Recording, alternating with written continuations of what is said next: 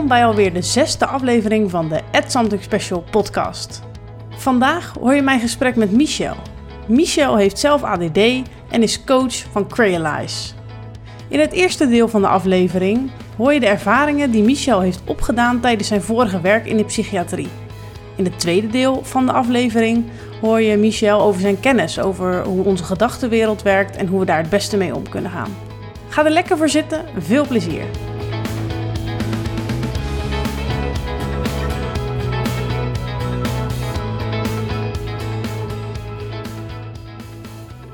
Ja, Michel, welkom in de podcast. Dankjewel, Corona, dankjewel. Ja, nou, zou je jezelf eens kunnen voorstellen aan de luisteraars? Ja, natuurlijk. Uh, ik ben Michel van Kuijeren. Ik ben uh, 44 jaar. Ik uh, weet nu zo'n jaar of 14 dat ik zelf ADD heb. Al wist ik al mijn hele leven dat er wel wat anders ging bij mij dan bij anderen. Um, ik kom toch uit een tijd dat er nog niet heel veel over bekend was. In een tijd dat je meer een lastig kind was of allergisch voor kleurstoffen. En ja, dat, uh, dat werd hoe, het was hoe het vroeger werd gezien. Maar ik merkte aan mezelf wel al vanaf jongs af aan dat ik ja, heel vaak in mijn eigen droomwereld zat. Ik kon het niet zo goed duiden. Mm-hmm. Uh, maar ik merkte wel dat ik heel vaak in een soort problemen kwam met schoolwerk. Maar ook in mijn relaties, omdat ik toch ja, vreemde dingen kon zeggen en doen. Uh, maar ook soms hele bizarre dingen, ja, kon, me, me, kon uiten op hele vreemde manieren. En soms ook frustraties had die niemand begreep. Dus ik voelde me heel vaak onbegrepen. Um, en ik had ook heel veel last van ja, feedback van anderen om me heen, die toch vonden dat ik niet presteerde zoals het zou moeten, of uh, niet goed opletten zoals het zou moeten. En ja, ben allerlei uh, behandelaren afgenomen. Dus en niet, niet echt behandelaren als in psychologie, maar bijvoorbeeld voor logopedie en voor een fysiotherapeut vanwege een mogelijke Um, een storing in mijn uh, uh, fijne vermogen. Dus hoe zeg je dat? Uh, dat heeft motoriek. Een, motoriek, ja. ja. Dus er waren allemaal gevolgproblemen als gevolg van mijn gewoon aandachtsloosheid. Mm-hmm. En dan zijn ze al die gevolgproblemen zijn ze gaan behandelen. En ja, nooit bij de kern komend. En ja, toen ik wat ouder werd, werd ADHD werd wat meer besproken. Um, en ben ik zelf ook ja, in mijn relaties wat vastgelopen. En had ik zelf ook de, ja, de wens om zelf beter te worden. Ik vond mezelf geen aardig mens. Ik vond mezelf geen fijn mens of betrouwbaar mens. En ik had zoiets van, ja, ik ben er klaar mee altijd maar zo weggezet te worden als het halfje wat niet, niet betrouwbaar is. En, en ja, ook gewoon veel conflicten in mijn leven, wat ik anders wilde. Dus ik heb op mijn dertigste echt een voornemen gemaakt van ik ga hier nu aan werken. Um, dus ik ben overal geweest. Ik ben bij PsyQ geweest. Ik ben uh, bij um, um, ik ben meditatie gaan doen bij boeddhisten. Ik ben met shamanen en zweethutten in de weer geweest. Ik heb ayahuasca reizen gemaakt. Ik ben zo'n beetje de halve wereld over geweest om met iedereen te praten over bewustzijn. Mm-hmm ik was mijn hele leven ook al geïnteresseerd in bewustzijn, in wat ons nou ons maakt. En dat, ja, dat ieder zijn eigen beleving heeft. Dat vond ik iets heel bijzonders. Dus daar was ik altijd al heel erg in geïnteresseerd. Um, dus ik had al een soort voedingsbodem van hoe bewustzijn werkte. En ik had een hoop kennis opgedaan, wat mijn compensatie was. Als ik niet zo goed kan leren, dan onthoud ik gewoon alles wat er gezegd wordt. Ja. Um, en dus werd ik heel goed in het na uh, praten van mensen, in het, in het her, uh, herkauwen van kennis die ik gehoord had ergens. Ja. Om te compenseren voor dat ik niet zo goed kon studeren. En nou ja, dus uh, op een gegeven moment kwam dat allemaal samen, mijn kennis, um, de juiste personen die wel hier wat over konden vertellen, die niet één specialist waren op het gebied van ADD, maar gewoon specialist op het gebied van hoe je nou mens bent. En dat is een communicatietrainer geweest, die heeft me laten zien hoe je anders met bepaalde zaken kan omgaan. Dat een, een heleboel zit in de situatie waar je in zit, maar ook in hoe jij er zelf mee omgaat. Nou, ja. dat gaf me zodanig macht terug bij mezelf. Ik kon verantwoording nemen voor de keuzes die ik had gemaakt, maar ook de keuzes die ik nu ging nemen. En vanaf daar veranderden er dingen en best wel snel. En nou, toen dacht ik, ik zit nu op een juist spoor. Ondertussen was ik, uh, was ik uh, uh, vanaf mijn, ongeveer mijn twintigste heb ik communicatie gestudeerd.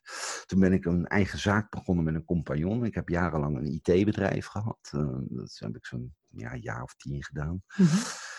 Ehm, maar ik merkte dat ik daar ook in vastliep. Ik was daar wel goed in. Ik vond er wel, dat wel leuk, maar ik werd er niet blij of gelukkig van. Want uiteindelijk was ik vooral bezig stagiairs op te leiden. En toen zag ik, ja, ik ben eigenlijk veel meer een coach.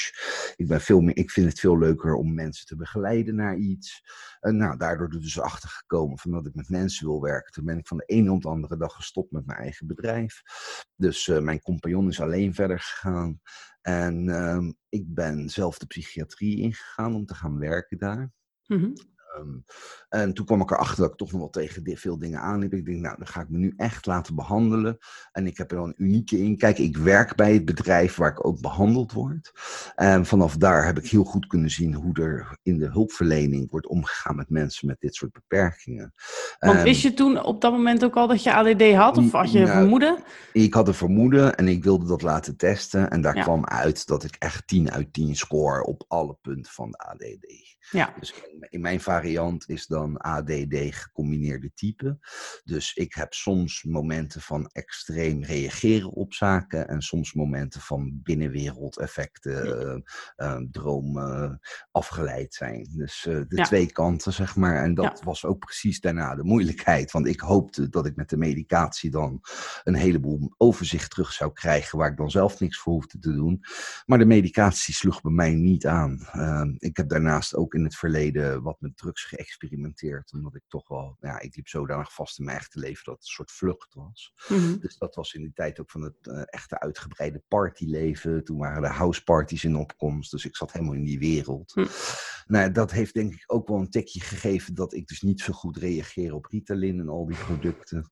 En ja, dus het was een contra-indicatie. Omdat ik toch wel heel snel spoken ga zien als ik uh, lange tijd aan een amfetamine-achtig middel zit. Ja. Dus moest ik alles gaan doen met, uh, met de behandeling die me daar aangeboden werd. En daar zag ik van, nou, hier gaat heel veel in mis. Ik kwam binnen en ik was best wel overvraagd. Ik, zat eigenlijk, ik kwam mezelf achter dat ik in een burn-out zat na, die, uh, na dat eigen bedrijf. Want het eigen mhm. bedrijf was eigenlijk ook een manier om aan de wereld te laten zien dat ik wel goed genoeg was, dat ik wel dingen kon. Dus het was continu op mijn tenen lopen om het maar bij te werken, om alle, alle stokjes, alle Chinese bordjes hoog te houden, zeg ik wel eens. Zo, zo, dat gevoel blijft er vaak bij mij hangen. Dat herken ik veel bij mensen die dit ook hebben. Um, nou ja, dus en toen nou, was voor mij de, de Parnassia psychu kant was de, de oplossing, de, de, de soort heilige graal van vanaf nu gaat alles beter. Dus groot was mijn teleurstelling dat ik daar eigenlijk geconfronteerd werd met uh, zo'n 35 afspraken in een paar maanden tijd. Met de melding, als je er drie mist, stopt je behandeling. Dat is bij mij echt een heel grote druk gaf ook. Ja, ja. Want het zat aan de andere kant van de stad. En nou ja, het was al gauw een paar keer te laat geweest. Maar ook ja, ja, de, aan, de gesprekken waren meestal maar een half uur. Raakte vaak de diepgang niet. We waren wel bezig met de effecten van de ADHD.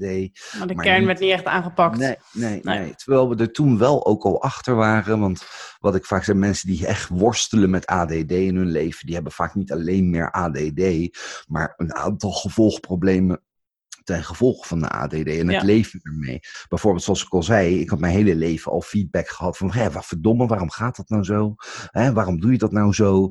Um, en als je dat lang genoeg hoort, ga je zelf, ging ik, ging ik zelf ook twijfelen over of ik nou goed genoeg was. Ja, dat is niet echt goed voor je zelfbeeld. Uh. Nee, nee, dus dat zelfbeeldprobleem kwam erbij. En daarnaast ook omdat je, als ik zo lang, toen ik zo lang was doorgelopen daarmee, was dat ook een soort van trauma geworden. Hm, hm. Dus, uh, dus ik had een soort van herbelevingen van dingen die er misgegaan waren. Dan schok ik overeind en dan uh, zit ik ineens weer in een situatie die een aantal jaar geleden gebeurd is. En hm. vaak op basis van associatie. Jij zegt nu wat. En ik moet denken aan iets van twee jaar terug en heb gelijk een soort kou om mijn hart en een schrik in mijn lijf. Ja, nou, dat zijn... gevoel terug van toen. Juist, juist. Nou, dat noemen ze herbelevingen.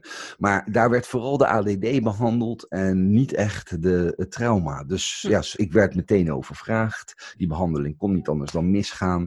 Maar tegelijkertijd zag ik in mijn werk, waar ik werkte met mensen met verstandelijke beperkingen en psychiatrie, dat ook die mensen vrijwel continu overvraagd werden. Dus deze mensen die, eh, die hebben niks, hè, die wonen, wonen in, een, in een unit waar, waar ze verzorgd worden. En ik zag eigenlijk allemaal dingen gebeuren dat ik dacht van dit helpt ze helemaal niks. Dit is eigenlijk alleen maar handig voor ons als, als, als begeleiders. Normale mensen, ja. Ja, maar niet, niet handig voor mensen met, met allerlei combinaties van beperkingen. Dus toen ben ik me gaan inzetten voor die zwakkere bewonersgroepen. En binnen Parnassia gaan adviseren over hoe herstel nou werkt. Nou, in die tijd kwam, uh, kwam ervaringsdeskundigheid helemaal op. Om te gaan werken met collega's die ook zelf een beperking hadden. Nou, daar, daar kon ik me voor inschrijven. Ik had er wel wat. Dus... Dus nou, zodoende ben ik daar uh, verder gaan richten op uh, het, het hoe, hoe maken we die afdelingen nou herstelgericht. En herstelgericht wil zeggen, hoe gaan we bezig met het voorbij de beperking gaan van iemand. We kunnen heel erg richten, hè, bijvoorbeeld in de medische wereld is, is herstelgericht zijn bijvoorbeeld, je hebt je arm gebroken, we gaan, je we gaan ons richten op het zetten van die arm, het, het, het, die arm in, in vastzetten in gips en daarna eventueel revalideren. Maar ze zijn niet bezig met de andere arm die wel goed is. Nou, bij psychische zorg is een voorwaarde voor goed herstel dat er heel goed gekeken wordt van waar ben je nou goed in. Dat is nooit door iemand aan mij gevraagd. In mijn, al de tijd van mijn begeleiding, wat wil jij nou en waar ben jij nou goed in? Ja. Heel even hoor, ik zet even achter het raam dicht, want ik hoor dat er gelijk een radio aangaat. Ik weet niet of jij hem kan horen. Nee, ik hoor hem niet. Oh, nou, dat is goed. Maar ik doe hem toch even dit momentje.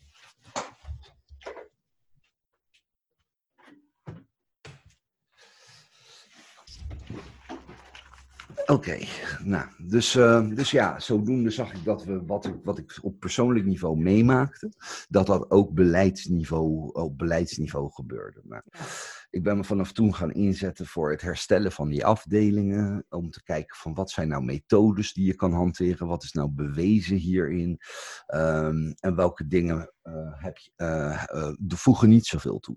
En wat voor praktische dingen heb je daar dan veranderd? waar, waar mijn ding op zat, is dat er bewoners gevraagd wordt: waar, waar ben jij goed in? Wat vind jij leuk?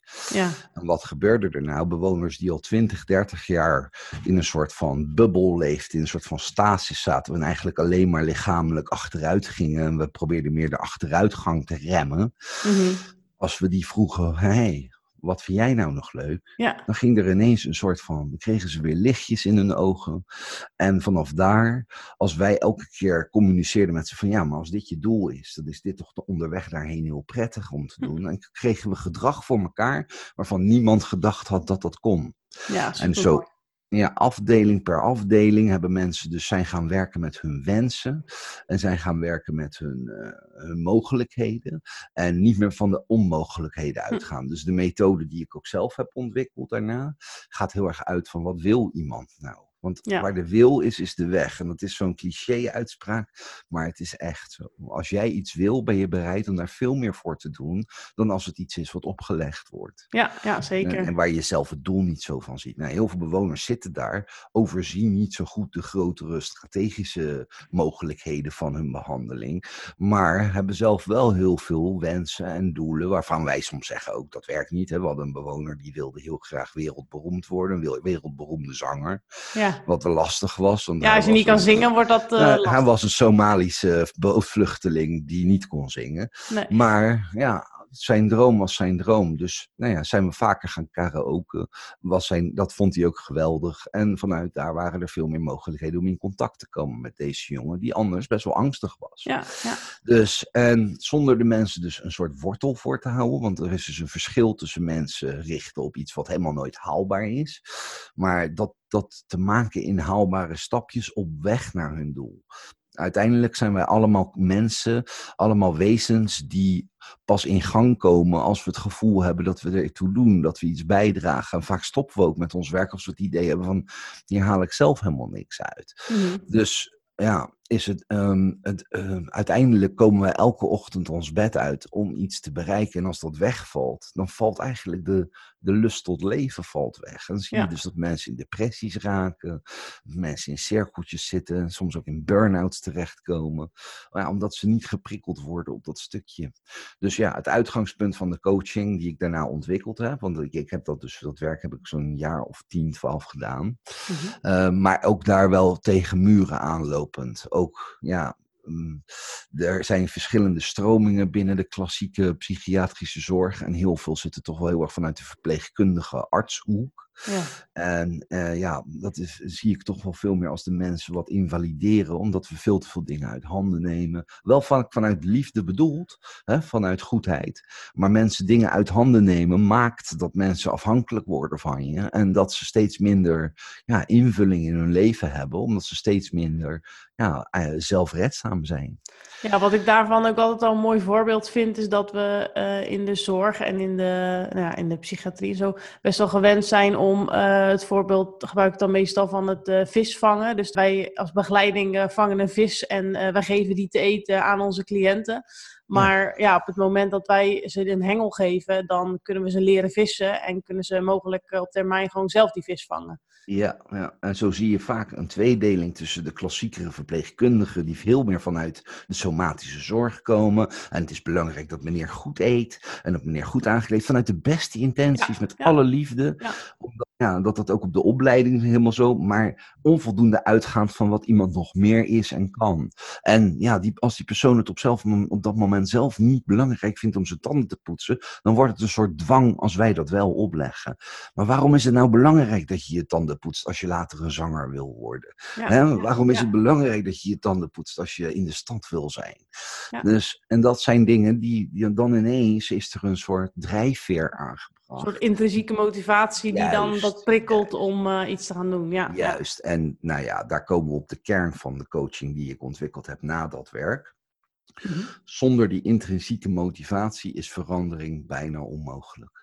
Ja. Aan de andere kant, verandering wordt heel makkelijk zodra die intrinsieke motivatie er is. Vaak laten mensen dan in één keer gedrag los wat niet helpt, kiezen dan voor gedrag wat wel helpt omdat het niet wordt opgelegd vanuit een soort maatschappelijke eis of vanuit de afdelingseis of een, een eis van een arts, maar vanuit, hé, hey, ik wil dit en daar past dat bij. En dan ineens is het een, een stap op weg naar je doel. En dat is een heel andere energie die wel veel meer ruimte geeft.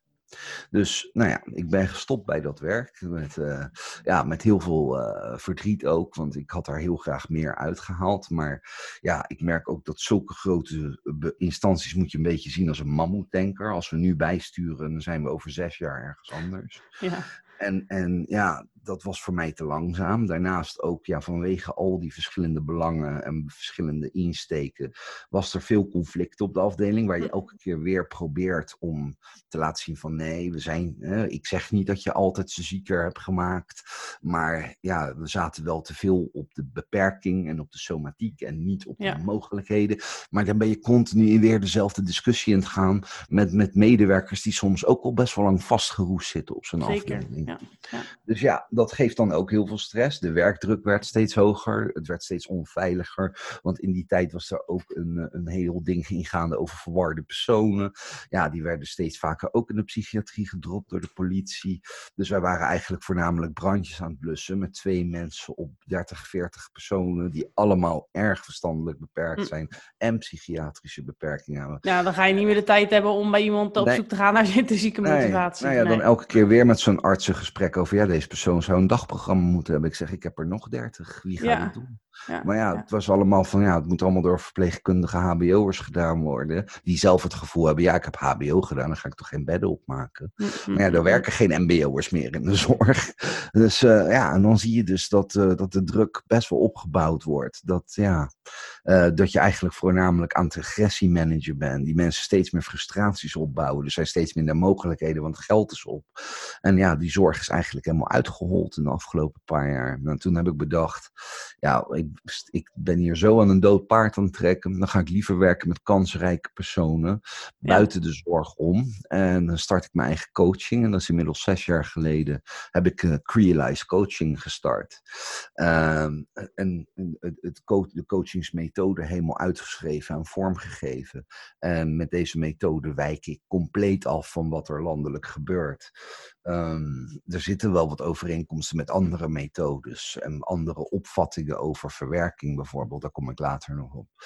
Um, maar ja, deze methode werkt voor iedereen. Dus uh, daar zitten wat voorwaarden aan. Want herstel, waar we het dan over hebben, dat volgt mhm. een bepaald traject. Daar kom ik zo ook op terug. Um, ja, sommige mensen zijn gewoon nog niet toe aan herstel. Als jij net een, een live event hebt gehad, iemand verloren of je baan verloren of dat soort zaken, dan sta je helemaal niet open voor welk bedoeld, goed bedoeld advies of tips of ondersteuning. Het enige waar je voor open staat soms is een hand op je schouder en zo, wat is dit rot zeg, en een beetje inlevingsvermogen. Nou ja, dat zijn precies de dingen waar we in de zorg geen tijd voor hadden en ja, daar maak ik wel tijd voor. Ja. Ehm, daarnaast, ja, omdat mensen mij toch bellen of mailen van joh, hè, heb je tijd? Dan vragen ze mij om hulp en dan is er dus een intrinsieke motivatie tot wat nieuws. Dat geeft heel veel mogelijkheden. Dus werk ik over het algemeen met jonge mensen tussen de 12 en nou ja, over het algemeen een jaar of 40, 50. Um, en ja, ik krijg hele bijzondere resultaten. De ene keer gaat het over een, een doel wat iemand wil bereiken. Want ik ben ook gewoon life coach en personal coach. En de andere keer gaat het echt om het leren omgaan met de beperkingen. En leren omgaan met de gevolgen van bepaalde beperkingen. En nou ja, dan is mijn vraag altijd als eerste: wat wil je? Wat wil je nou het allerliefst? Als we hier een toverlamp op tafel hebben staan. En daar komt een genie uit en die vervult jouw wens. Wat is die wens? Hm. Wat wilde je altijd al? Wat wil je nu het allerliefst? En hoe ziet het eruit? Hoe voelt dat? En dat is ons doel. Dus wat, we, wat ik altijd zeg, daarmee maken we een soort van koers aan. Van dat is, hè, op de kaart willen we daar zijn. Dat ziet er zo uit. Waar zijn we nu? En hoe zetten we dan een koers daarheen uit? En wat zijn dan die kleine stapjes? En maken we alles in kleine haalbare stapjes met grote beloningen, waarbij we elke keer teruggaan van hoe was dit om dit zo te doen, om dit anders te doen. Hm. Maar ja, daarnaast zijn er ook een heleboel dingen. Als we kijken maatschappelijk gezien, lopen best wel veel mensen vast, of je nou ADD hebt of niet. Uh, driekwart van alle Nederlanders en westerse mensen krijgt in hun leven te maken met een depressie. Drie kwart. Ja, ja dat is echt een hoop dat is echt veel in onze westerse wereld. Als we kijken naar armere landen, dan gebeurt dat veel minder. Dan zie je dus ook bijvoorbeeld dat de zelfmoordcijfers veel en veel lager zijn in landen waar niks is. Hm. Nou, dat, dat, daar kun je dus wat afvragen met onze westerse wereld, waarin we alles hebben. Want wat gaat er dan mis? Ja. Um, en daar heb ik dan wat uh, um, um, onderzoek naar gedaan. Daar heb ik wat andere onderzoeken van wetenschappers bijgepakt. Van wat gaat er nou mis, waardoor we daar zo gevoelig voor zijn aan de ene kant. Um, aan de andere kant, wat kunnen we daar dan het beste aan doen? En daar zijn een aantal voorwaarden voor mensen om zich goed te voelen. Maar die hebben we nooit geleerd. Die leerden we niet op school. Op school nee. kwam van alles aan bod. Over kennis, waar ligt de Rijn en waar komt die bij Nederland binnen? En uh, oh, hoe, zelfs ook hoe, hoe veter je je schoenen? Uh, hoe uh, kijk je naar links en naar rechts bij het oversteken? Al die zaken. Maar niet bijvoorbeeld, je gedachten zijn meestal niet waar. Of in je leven krijg je te maken met verlies. Hoe ga je daarmee om? Hm, hm. Dus, terwijl het een zekerheid is dat je te maken hebt met verlies. Ja, wordt van iedereen maar geacht dat je daar gewoon mee om kan gaan. En hetzelfde met opvoeden. we moeten hier voor alles moeten we een, een, een rijbewijs of een ander licentie hebben om het te mogen doen, om iets te mogen uitoefenen. Maar om ouder te zijn en een kind te krijgen, hoef je helemaal niks te kunnen. Nee. Ik vind dat daar een bepaald soort minimum aan kennis wel mag gesteld worden. Voordat jij dat doet. Zeg maar. Niet dat we zeggen van moeten nou een soort bewijs hebben voordat je een kind mag krijgen. Maar zeker meer begeleiding, een bepaald verplicht leesvoer. Hm. En als dan blijkt dat je niet kan lezen, gaan we daar eens beginnen. Ja, ja. Zodat je ook je kind in een kansrijke wereld te uh, plaatst. En je kind kansrijker ter wereld brengt. Nou, wat ik zie is dat iedereen eigenlijk maar kinderen krijgt, want dat is nou eenmaal zo. Dat deed, mijn ouders deden dat, dus ik doe dat ook. En zo worden heel vaak generatie op generatie bepaalde stokjes van gedrag, maar ook natuurlijk iemands nature overgedragen. Dus je krijgt en de genen en het gedrag zoals je het zag van je moeder. En nou, hoe gaan wij onze kinderen opvoeden? Door vaak te zeggen, nou, ik ga het anders doen dan mijn moeder. Maar is dat dan per se beter of slechter? Daar hebben we het niet over. Dus ja, en dan zijn er tegenwoordig veel meer boeken over opvoeding, gelukkig. Maar in, de tijd dat ik opgroeide, was dat er nauwelijks. Je had het consultatiebureau. Nou, daar uh, kreeg je je prikjes en je dingetjes. En vooral gemeten of je nog voldeed aan de status quo. En dat is, that's it. Ja, en vaak werd je ook nog opgevoed door een van de ouders die ook ADD hadden, omdat dat ja, iets erfelijk is. Juist, dus uh, vaak is het een heel nest wat teruggaat. En daar is mijn coaching dan ook op gericht. Vaak als er een heel systeem gaande is, en dat is er bij gezinnen, dan gaan we het hele systeem ook terug in. En vaak zie je dus dat partners, maar ook ouders wel meekomen en ook graag willen zien van, hé, hey, ik zie mijn kind of mijn partner heel erg veranderen. En ik ben toch wel erg benieuwd wat hier gebeurt. En dan gaan we het hele systeem veranderen. En dan verandert alles. Hm. Omdat ook iemand niet meer gezien wordt zoals die werd. Zodra er meer begrip is van niemand wist hoe ze dit moesten doen. Want dat is eigenlijk altijd een opluchting. Hè? Niemand heeft geweten hoe om te gaan met al dat verzet en al die frustratie en alle negatieve dingen die we meemaken. Niemand heeft het geleerd. En er werd maar verwacht dat we dat kunnen. Dat je gewoon succesvol daarin bent. Mhm. ja, en ik vind gewoon dat het veel meer aan geluk wordt overgelaten als je mensen niet de basistools geeft om gelukkig te kunnen zijn.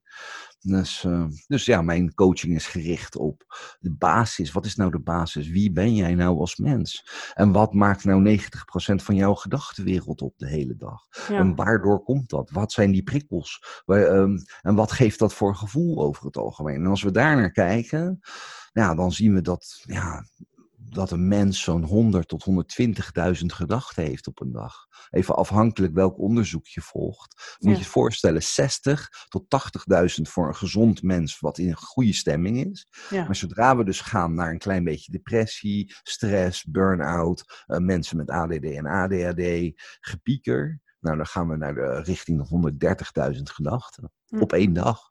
Ja, nou, als je dan bedenkt dat je brein het grootste orgaan is wat we hebben. Hè? Je huid is nog groter, maar het brein, um, door, door, dus door zijn aard, en het brein is natuurlijk een heel cluster van cellen die prikkels over laten gaan. En die prikkels kosten energie. Maar sommige uh, gedachten leveren ook een emotie op. En die kosten nog veel meer energie. Als ik een gedachte heb en aan de hand ervan schaam ik me. Niemand hoeft dat te zien aan mij. Ook ook al kan ik soms misschien zelfs flinchen van een bepaalde gedachte of een, lichamelijk effect hebben. Nou, zo erg werkt zo'n gedachte door. Dan kost heel veel energie de hele dag door. Nou, en die, die gedachtenwereld, is dat nou voor een, uh, laten we even zeggen, iemand zonder ADD en iemand met ADD? Wat zou de verschil zijn tussen, tussen die twee gedachtenwerelden? Nou, dat is heel simpel. Ten eerste zijn de ADD'ers uh, eh, vaak sneller afgeleid door hun eigen gedachtenwereld, mhm. maar ook door prikkels in de buitenwereld sneller in hun gedachtenwereld. Ja. Uh, dat is de ene kant. Dan, omdat we vaker in een gedachtenwereld zijn, kan dat ook ontwikkelen. Wat ik vaak zie is bij mensen met ADD, is dat die in hun jeugd al een heel groot dagdroomaspect hadden. hè, mhm. waarin ze in hun eigen wereld is alles wel goed of hè, zijn ze grote avonturen aan het beleven, waardoor ze een binnenwereld ook groeit. En we gaan vertrouwen op zo'n binnenwereld. Ja, totdat we een paar keer de deksel op ons neus krijgen, een paar keer afgewezen zijn, een keer geplaagd of zelfs gepest worden. En dan gaat die gedachtenwereld gaat ons proberen in bescherming te nemen. Zelfbeschermingssystemen ontstaan. En voortaan als ik in die situatie kom, zegt zo'n gedachte ineens, ja pas maar op hoor dadelijk word je weer zoals verleden keer, weet je nog? Mhm, ja. En die zelfbeschermers die krijgen eigenlijk meer macht naarmate wij ons onzeker voelen. En gaan die gedachten ons vertellen hoe we moeten zijn, wat we moeten voorkomen, wat we moeten behalen. En levert dat extra druk op naast de verwachtingen van onze omgeving, zijn die zelfbeschermers ook de hele tijd met een innerlijke dialoog bezig en ons aan het waarderen. Hm. Dus in onze binnenwereld zelf. Nou, dan, heb je, dan kan je dus vaststellen: oké, dan heb ik dus blijkbaar 120.000 gedachten op een dag. Maar moet dat ook? Is dat verplicht om dat te hebben? Nou, dat is dus helemaal niet verplicht. Het is niet nodig. Maar we hebben nooit geleerd hoe we daar anders mee omgaan. En dan kan je tegen zo'n gedachte zeggen: ja, jou, jou wil ik niet. Deze gedachte vind ik vervelend. En dan komt hij alleen maar tien keer terug. Dus ja, dus wat ik daar wel eens als een beetje kinderlijk voorbeeld gebruik. Als ik een hekel heb aan apen in rokjes, dan kan ik wel zeggen tegen die apen in rokjes, weg apen in rokjes, ik heb geen zin in jullie. Maar je weet hoe het gaat met apen, dat zijn vervelende dieren. Die komen gelijk met fanfares van apen in rokjes. Maar nou ben ik gek op olifanten in gele jasjes. Als ik aan een olifant in een geel jasje denk, bestaat niks anders meer. Als ik, en sowieso, die neemt mijn hele beeld in beslag. Dan zie ik die apen in rokjes niet eens meer eromheen. Ze zijn er wel, maar ik ben er niet zo mee bezig. Ik ben dus de hele dag bezig met, met mensen onderzoeken wat hun olifant in een geel jasje is. Hm. Waardoor we Ehm, een soort kruid hebben tegen, een soort, een soort munitie hebben tegen de AP-rokjes, de negatieve gedachten. Ja. En het is een soort truc. Kijk, op het moment dat ik één positieve gedachte heb, dan is die zo sterk dat die tien negatieve gedachten gewoon omverblaast. Als jij denkt aan je hartenwens, dan gaat er iets resoneren waardoor je gaat tintelen van binnen en alles gaat stromen. Een glimlach komt op je gezicht en hè, het straalt. Dat zie ik meteen als iemand aan een hartenwens denkt. Mhm, als, het, als, het, resoneert, dan, dan zie je dat. Die glimlach is niet van iemands gezicht te timmeren. Dus nou, daar ga ik mee naar op zoek. Wat is nou iemands echte drijfveer? Waar zitten iemands talenten? En waar wordt iemand nou zo blij van? En als we daarop richten, dan zeker voor het naar bed gaan, hè, wat vaak voor veel mensen een moment is om te gaan piekeren. Mhm. Als we dan eventjes ademhalen diep, met dat ademhalen, dat is niet eens per se een soort meditatie, maar wat doet ademhalen? Kijk, eten kun je drie weken niet. Zonder lichamelijke mhm. gevolgen. Drinken kun je tot een dag of vijf, zes niet zonder lichamelijke gevolgen. Maar ademhalen, als je tien minuten niet ademhaalt, dan ben je hersendood. Ja. Maar toch is dat iets wat we heel automatisch doen. Um, dus waar, waar ik op zit is als, als we meer ademhalen, hebben we meer zuurstof. Meer zuurstof betekent meer energie, dus ook meer kracht om die gedachten te pareren. Vaak als we angstig of boos zijn, dan ademen we heel oppervlakkig. Mhm. Maar dan, door dat oppervlakkige ademhalen, hebben we ook minder zuurstof. Nou, paniekaanvallen kunnen zo alleen al ontstaan. Maar wat ook kan ontstaan, is dat die gedachten de overhand nemen. Want ik heb niet de kracht om die gedachten te beteugelen. Ja. Door eerst eens adem te halen, krijg ik meer kracht, kom ik terug in mijn lijf, ga ik even uit mijn hoofd, waardoor ik dingen weer op, objectiever kan zien. En dan richt ik me op mijn hartenwens. Dan pareer ik en passeer ik al die negatieve gedachten die niet zo relevant zijn en eigenlijk ook geen basis hebben in realiteit. Het zijn spookbeelden die pareer ik en die passeer ik en ik ga op weg naar mijn doel. En dan merk ik gelijk weer, oh, ik zat weer te lang daaraan te denken. Hm, ik voel hm. me weer zo. Wat, was, wat, wat, wat wilde ik nou ook alweer? Oh ja, ik wilde dit. Maar zo uh, gedegen zijn we vaak helemaal niet bezig met ons leven, met onze ervaring. We, zijn vaak alleen, we worden vaak geleefd. Er gebeurt wat en we reageren. Hè? En dan de hele dag door. We nemen ons voor dat we dit zouden doen. Eind van de dag, oh shit, hm. ben ik weer hier. Nou, dan komen we dus een beetje terug op uh, ons uitgangspunt voor deze coaching. Hè? Um, hoe, hoe kunnen ADHD'ers nou structuur en ritme aanbrengen als we al niet het gevoel hebben dat we over een minuut de baas zijn? Als we al niet de baas zijn over ons hoofd. Nou, dat begint en, valt en staat met hoe wij ons hoofd mennen. Dus je moet het zo zien, zoals wij nu leven, de meeste mensen hebben nooit geleerd hun, hun zelfbeeld, hun gedachten, hun hoofd te beteugelen. Hm. Maar paarden rennen, nemen ons overal mee heen. Wij bevalt ons, het uitzicht bevalt ons helemaal niet. Maar wij zitten niet op de bok die paarden te sturen. Nee. Wij worden maar heen gesleurd en zo werken onze gedachten een beetje. En dan ineens denken we weer daaraan. En daar hadden we ook verzet bij. En weet je nog dat ooit tante Jannie doodging? En hop, zitten we daar weer in en hebben we dat leed weer hm. over ons. Nou, wij hebben helemaal niet, geen van die gedachten zelf gekozen. En wat ik, mijn, eh, ja, als een soort profeet vertel ik dit aan iedereen. Jij bent niet je gedachten. Je hoofd is nooit bedoeld geweest om jou te vertellen hoe je moet zijn. Dat doen nog genoeg anderen om ons heen. Ja. Dus dat hoofd is voor een paar dingen maar bedoeld. Het is een gereedschap wat bedoeld is om jou te vragen: hoe maak ik dit ook alweer? Hoe deed ik dat ook alweer? Waar lag dat ook alweer? Hoe heette dat ook alweer? Praktische zaken. Ja. Het hoofd is helemaal niet equipped om ons te vertellen hoe we moeten zijn. Maar hoe zou je daar wel mee om kunnen gaan? Want ons hoofd vertelt het ons toch. Ja, en dat is het ook gewend geraakt. Hè? Dus hoe langer je dat doet, dat zie ik dus ook vaak bij oudere cliënten. Die hebben er veel meer moeite mee om die idee fixes en overtuigingen over zichzelf, die daar vaak mee samenhangen, om die los te laten. Mhm.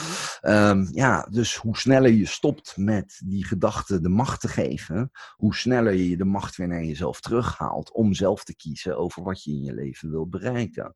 Maar als je het overlaat aan de zelfbeschermende systemen, kom je nergens meer. Want die zeggen alleen maar pas op, zou je dat nou wel doen naar openbaar gaan, zou je dat jurkje nou wel aandoen? Want stel je voor dat ze er wat van vinden. En dan leef je nooit meer je eigen leven, maar met de angsten van wat iemand anders zou vinden op basis van die gedachten. Hm. Dus ja, ze zeggen eigenlijk gewoon op z'n Rotterdamse gezegd, je moet er gewoon scheid aan hebben. Nou, scheid niet, want kijk, dat werkt niet helemaal. Want dan zeg ik tegen die AP-rokjes, weg AP-rokjes. En AP-rokjes laten zich niet wegjagen op die manier. Dus, wat ga ik je vragen? Carola, waar word jij nou blij van? Wat is jouw doel in het leven? Als jij nu zou kunnen kiezen, van, uh, wat is er dan allemaal in jouw leven? Over hoe je woont, wat voor werk je aan het doen bent, uh, met wat voor mensen daar in je leven zijn en hoe zien zij jou en hoe zie jij jezelf? Als je dan je ogen dicht doet even en dat voor je ziet, want daar zijn ADD'ers dan weer heel sterk in, in visualisatie. Hoe ziet het er dan uit als jij je eigen woonplek mag vormgeven? Waar ben je dan? Zit je dan in een flatje driehoog achter? Of zit je dan in het bos met de ruimte om je heen en wat diertjes en wat plantjes? Hoe ziet dat er voor jou uit? Nou, en des te meer dat vaste vorm krijgt, mhm. des te meer je een houvast plek, een soort ankerpunt creëert waar je heen kan sturen als je beseft dat de paarden het weer overgenomen hebben. Hm. En dan waardoor, hè, want het gebeurt mij ook nog wel. Ik, regelmatig, een aantal keer per dag, ben ik ook weer geraakt door een prikkel. Iemand kijkt raar naar me. Iemand reageert vreemd op mij. Ehm, iemand uh, laat me weten dat ik uh, niet helemaal gepresteerd heb zoals ik zou moeten. Hoppakee, ik schiet meteen weer mijn gedachtenwereld. Oh jee, ik heb gefaald. Maar het lukt me steeds sneller om daarin adem te halen, te overzien, Oh, wacht, dit is mijn gevoelige stukje weer. Dit zijn die paarden weer die rennen. Dit zijn die apen in rokjes weer. Ademhalen, ademhalen. Wat wilde ik wel? En hm. wat wil ik wel? Ik wil heerlijk in het, op de rand van het bos wonen. Daar met een praktijkje bezig zijn. Met deze kennis bezig zijn. Ondertussen een beetje met permacultuur. Dat is mijn uh, olifant in een geel jasje, zullen we maar zeggen. Nou, en door, dan kan ik me weer herpakken. Ja. En me weer overgieten met een positief iets, waardoor dat ook resoneert in mijn lijf. Hè? Want die gedachte is niet alleen die gedachte. Elke gedachte die een. Uh, dat, uh, heb je wel eens van de 5 G's gehoord? Nee, vertel. Nou, nou, voor elke ADHD'er is de 5 G's is een sleutel tot succes. Mm Elk, uh, alles, alle systemen in ons lijf en alle gevolgen die wij ervaren komen door deze 5 G's. En ik zal ze heel rustig achter elkaar opnoemen en daarna één voor één uitlichten wat dat inhoudt. Als eerste is er een gebeurtenis in ons leven, dus een initiële prikkel. Er gebeurt iets. En de volgende is, we hebben daar een gedachte bij. Dus iemand doet wat of er gebeurt wat. Mhm. Wij denken er iets over. De gedachte leidt tot een gevoel. We voelen ons blij of verdrietig omdat datgene is voorgevallen. En die gedachte die wij daarbij hadden, de associatie die wij daarbij hadden. Aan de hand van het gevoel hebben we gedrag. Dan zitten we bij de vierde G. En dat gedrag leidt tot een gevolg. En dat gevolg is weer een nieuwe gebeurtenis en daar aan de hand. Dus heel veel mensen die niet bewust bezig zijn, omdat we dat nou eenmaal nooit geleerd hebben. Het is geen, het is geen kwalificatie, maar het is meer een soort vaststelling dat we niet de handleiding hebben gekregen voor het gereedschap wat we mogen bezitten, onze mhm. hersenen. Ehm, maar als we daar bewust van worden dat we elke keer dit trapje afdalen richting het gedrag wat we niet wilden en de gevolgen die we niet wilden, dan kun je ergens op dat trapje zeggen: ik stop dit trapje. En als dat bij de gedachte al is, dan is dat het fijnst. Want anders zit wel in het gevoel. Nou, gevoel kan dan allerlei negatieve ervaringen met zich meebrengen. Een gevoel is een cascade van hormonen door ons lijf. Schaamte daar de allerkwalijkste. Maar boosheid en verdriet worden we ook niet blij van. Hm. Dus, maar die komen vaak door de gedachte bij de gebeurtenis. Niet door de gebeurtenis zelf, maar hoe wij de gebeurtenis framen. Hm. Dus hè, jij kan een gebeurtenis heel anders ervaren dan ik door onze eerdere conditioneringen en hoe ons uh, uh, gedachtenwereld daarop reageert. De associaties die we erbij hebben. Ja. Dus, um, nou, op die manier, door dat continu te beseffen dat we ergens op een treetje staan in tussen zo'n gebeurtenis en zo'n gevolg, um, um, kun je zelf ergens onderweg een, een wijziging aanbrengen. Want vaak hè, van die gedachten die we vandaag hadden, hebben we 90% gisteren ook al gedacht. Vaak zijn het geen nieuwe piekeringen. Nee, nee. Het zijn vaak hele bestaande piekeringen en angsten waar we in zitten. Dus uh, als voorbeeld, even denken. Uh, mijn piekeringen gingen vaak over hetzelfde. Uh, vaak omdat ik zo weinig overzicht had, gingen mijn financiën mis. Dus dingen over schulden en geldtekort. Mm is een terugkerend thema in mijn leven. Dus zodra het al ergens naar neigt dat iets te duur is, of dat iets ineens. Of, alleen al er komt bijvoorbeeld een envelop door de brievenbus. nou ja, bij mij is dat geframed met: oké, er komt hier een hele grote schadepost. Dus dan is de dus gebeurtenis die envelop en de gedachte die je erbij hebt, is uh, vanuit je verleden van hé, hey, ik heb dit al een keer meegemaakt, wat nou als dat het is? En dat heeft als gevolg. Juist. Dat nou, niet eens wat nou dat dat, dat is. In mijn hoofd is het al zo. Hier, komen we, hier komt er een dikke rekening binnen. Terwijl het zou ook een brief kunnen zijn dat ik geld terugkrijg. Ja, maar dat is in mijn, mijn leving nog niet opgekomen. Nee, nee. Dus wat mijn ervaring is dat het wel rotzooi zal zijn. Nou, heel veel fobieën zijn gebaseerd op dit soort denkfouten. Heel veel stoornissen ook. Heel veel zelfbeeldproblemen ook. Hm. Komen allemaal door een denkfout over onszelf. Hm. En ja, dat is niet alleen zonde. Het kost je een hoop levensvreugde. Maar het kost ook inmiddels de gezondheidszorg zo verschrikkelijk veel geld. Uh, want ja, daar is niet tegen op te boksen. En dus... hoe, zouden, hoe zouden luisteraars dit uh, nou zelf thuis is gewoon op een, op een eenvoudige manier een beginnetje aan kunnen maken, waardoor ze echt wel ook gewoon resultaat daarin zien? Nou, dat is heel simpel. Ten eerste, haal eens een paar keer diep adem af en toe. Ten tweede, hoe vaak zijn we niet in ons hoofd? Leg eens onze handen op onze buik voor een keer en voel wat daar gebeurt. We zijn zo vaak in ons hoofd, in ons brein, zeker ADD'ers en ADHD'ers, zijn zo vaak uh, met allerlei constructies en strategieën en plannen en concepten en ideeën. Uh, we zijn continu daarmee bezig. Nou, ten eerste is dat heel vermoeiend. Ten tweede geeft dat weer heel veel macht aan die gedachtenwereld, maar ook aan die beschermingssystemen, want ons hoofd is een beetje onze identiteit. Maar we zijn niet alleen een hoofd. Maar we zijn ook een, een persoon met een lijf. Hm. We zijn vaak wat minder in contact geraakt met ons lijf. Door dan even te voelen dat je voeten weer plat op de grond staan. Even voelen dat die aarde aan je trekt. Even je handen op je buik en ademhalen. Geeft in elke situatie meer overzicht direct. Hm. Dus zodra je je overvraagd voelt, doe dat even een keer of tien diep ademhalen naar je buik. Met je handen net onder je navel, terwijl je voeten plat op de grond staan. Wat je daarbij kan doen is even je nek losmaken, even je schouders losmaken, even de spanning eruit.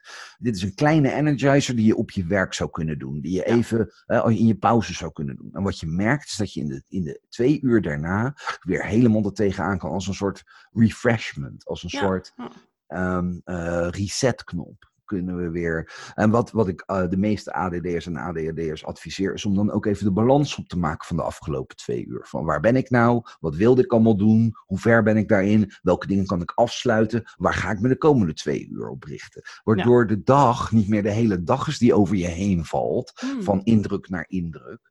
Maar. Dat je het gewoon een soort opdeelt in blokken of zo. ja. Hapklare brokjes. Ochtend, deel, pauze. En ook voor ADHD'ers zeg ik altijd, van ADHD'ers wordt stelselmatig door werkgeversorganisaties gezegd dat wij 80% maar productief zijn ten opzichte van iemand die uh, niet ADHD heeft. Dat vind ik altijd wat kort door de bocht, want wij kunnen met die 20% dat we thuis zitten het idee bedenken waarmee onze baas 100.000 euro per jaar bespaart. Ja. Dus ik vind dat altijd wat kort door de bocht. Daarom hebben we vaak ook wel wat krediet bij onze bazen, ook al zijn we toch wat uh, flaky af en toe of mm -hmm. soms betrouwbaar qua werkuren. Of hm. hè, er is altijd wel wat aan de hand met een ADD'er.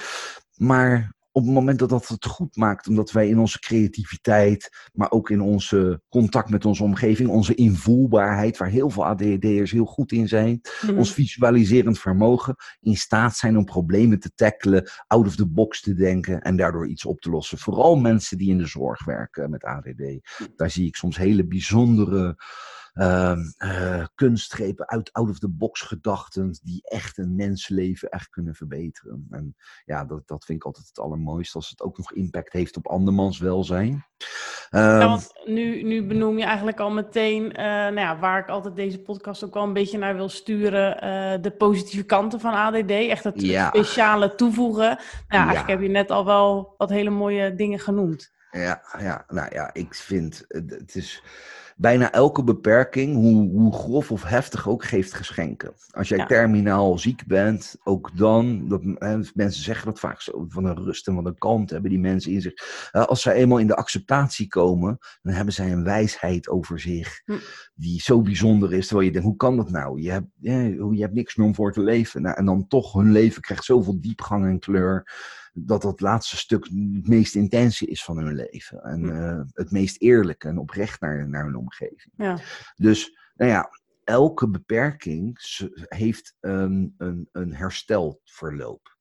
Ehm, in eerste instantie zijn we overweldigd. En het geldt voor elk live event, maar ook voor elke beperking. Dus wij als ADD'ers zijn eigenlijk elke keer als wij weer tekort, als, uh, uh, voor tekort worden aangezien, hè, voor niet toereikend, of we zien hmm. onszelf zo, dan is dat een soort live event wat aan ons schudt. En dan zijn we er even door overweldigd. Dan zien we het niet zitten, dan hebben we er geen zin meer in, zijn we er klaar mee. Dat zeggen we dan ook. Um, dan zijn we aan het worstelen. De volgende fase van dat herstel is, dan zijn we aan het worstelen daarmee. Dan lopen we toch nog een beetje vast. Maar we staan wel open voor wat ondersteuning, voor een goed bedoeld advies. Het overweldigen, daar zijn we daar niet voor open, maar daar wel. En na dat, na dat worstelen met weer acceptatie als de volgende fase, leren we leven met. Nou, veel ADD'ers zijn tussen worstelen en leren leven met. En dan gebeurt er weer een live event en dan zijn we weer overweldigd. Hm. Nou, die cyclus kan tot, totdat wij onszelf helemaal accepteren. Dus stoppen met de eeuwige zelfverbetering, maar accepteren dat we zijn wie zoals we zijn. Accept, als we onszelf accepteren dat we nou eenmaal wat ondersteuning hebben bij, nodig hebben bij sommige dingen, mhm. zoals bij financiën of bij een beetje ritme houden, of uh, bij wat uh, opruimwerkzaamheden in huis. Hè. Dat uh, kan ook voor veel van ons even wat lucht geven. mijn moeder heeft mij lange tijd ondersteund met mijn wasgoed. Omdat dat was iets waar ik heel weinig... ben ik dan defect? Nou, misschien heb ik nog steeds wat ondersteuning nodig. Maar ik kan me richten op waar ik goed in ben. En daardoor herstellen. En uiteindelijk wel die was zelf overpakken. Ja. Zo werkt zo'n hersteltraject. Het laatste traject is voorbij de beperking. Hm. ADD'ers die een complete zelfacceptatie zijn, die presteren soms dingen. Ook, ook trouwens ADD'ers die in overweldiging zijn, daar kom ik zo op. Maar uh, die presteren soms dingen die zo bijzonder zijn. Die schrijven dan ineens een boek, of die maken een film, of die maken een kunstwerk of een muziekstuk vanuit hun ervaring. Hm. Heel velen gaan anderen helpen, omdat ze de antennes die ze eerst hadden aangemaakt om te kijken waar word ik afgewezen, waar ben ik niet goed genoeg allemaal, heeft er iemand nog wat? Wat is de stemming in de kamer? Want hè, dat kan uit, het kan uit alle hoeken komen. Als we die antennes niet meer nodig hebben om onszelf te beschermen, gaan we ze vanzelf inzetten om die ander af te tasten en te kijken waar ze zijn. Nou, dus in zorgwerk kunnen ADD'ers volledig tot hun recht komen. In creatief werk nog veel meer. Hm.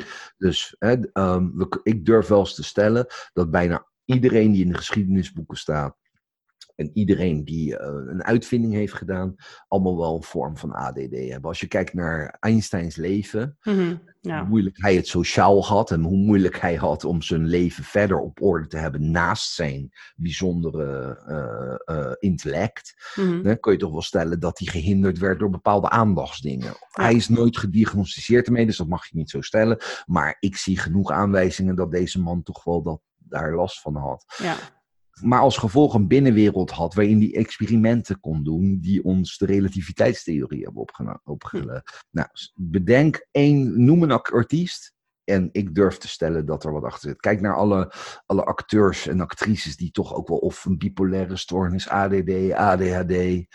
Het maakt ons kleurrijker, wendbare, flexibele mensen, soms onberekenbaar. Ehm, maar daardoor altijd onvoorspelbaar. En dat vind ik toch altijd iets prachtigs. We, wij kiezen dan niet per se de gebaande paden. Wij kiezen het avontuur. En dat, dat hm. vind ik iets wat ik keer op keer bij heel veel ADD'ers zie.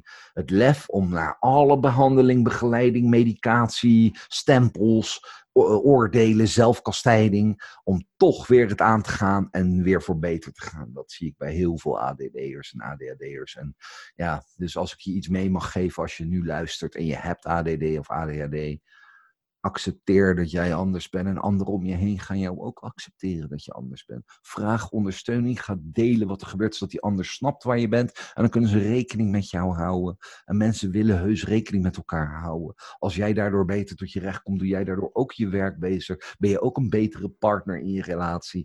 En omdat die ander jou snapt, zijn er geen frustraties meer over de dingen die er dan toch nog mis blijven gaan. Want die ander weet, dat komt daardoor, dat heeft niks met mij of haar te maken. En ehm, ja, dan kunnen we tot onszelf komen. Dan zijn, hebben we nog steeds die dingen wel die ons leken te beperken, maar ze beperken ons niet meer. Ze, zijn, ze zijn, ja, dit zijn aspecten die er naast onze goede dingen bestaan. En dan mag er zijn. Maar omdat we zo geleerd hebben, ja, we, we, hè, wel even die pillen, want dan kunnen we beter opletten. En als we beter opletten, doen we die toetsen beter. Alles is gericht op maar beter, beter en niet de effecten hebben van wie we werkelijk zijn. Nou, ADHD is wie we werkelijk zijn. Het is niet een ziekte, het is een aanpassingsprobleem. Dus wij hebben een bedrading die veel gevoeliger is voor prikkels. En we wonen in een heel prikkelrijke maatschappij ja, dan kan je niet van jezelf verwachten dat je alles maar met kalme zen aangaat. En mensen die dat wel verwachten, kunnen beter die verwachting staken. Want dat gaat niet gebeuren. En als mensen daar moeite mee hebben, dan zij dat zo. Maar des te eerder ze dat accepteren, des te beter het is. Wij blijven pittige mensen. Ja, ja, ja. Ja, echt super mooi. Ja, wat je op het eind ook zei, dat, uh, dat stukje acceptatie. Dat, uh, ja, dat, ik denk dat, dat als je een diagnose als kind zijnde krijgt, dat het dan toch wel een stuk makkelijker gaat. Omdat je dan ja, hè, je weet niet beter. Maar ik kan me voorstellen voor mensen die later een diagnose krijgen, dat ze ja, echt wel uh, daar moeite mee hebben het geeft aan de ene kant rust te weten dat er nou eenmaal wat is waar je ook niet. Want tot die tijd was het toch zo een soort van persoonlijk falen als mens. En die anderen wandelen zo door een bepaalde opleiding heen. En ik stoot mijn neus tegen elke, eh, op tegen elk obstakel. Ben ik nou gek? Ben ik nou dom? Ben ik nou mhm. simpel? ben ik nou lui? Dat zijn veel vragen waar heel veel ADHD'ers mee zitten. van je, wil het, je wil het gewoon niet, wordt er dan tegen gezegd. Ben je nou lui? Ben je nou dom?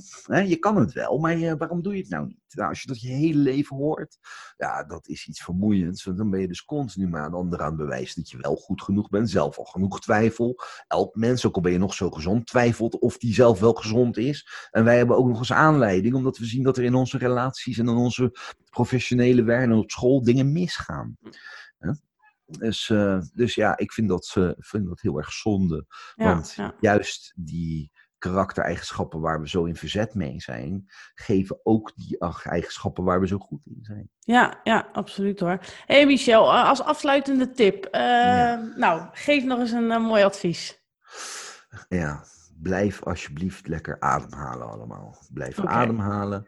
Hou, maar ook, wanneer heb je nou voor het laatst is aan je droom gedacht. Wat, wat, wat, jij het allerliefste wilde. En dan niet meteen van, oh, het is niet haalbaar, want ja, uh, je wordt nou eenmaal niet zomaar een acteur of een zangeres of een dierenarts of weet ik veel wat het is. Maar hoe, alleen maar, hoe ziet het eruit als je dat al aan het doen bent? Hm, hm. Als je iets in die richting aan het doen bent, dan met diep ademhalen en je richten daarop, dan komt acceptatie vaak vanzelf. Dus ehm, ik wilde daar nog iets heel moois achteraan zeggen, maar ook mijn aandacht verslapt naar. dus ik ben eigenlijk de mooiste boodschap nog even vergeten. Misschien komt die zo nog. Maar ademhalen, je droom. Oh ja, en wat wanneer heb je voor het laatst iets liefs voor jezelf gedaan?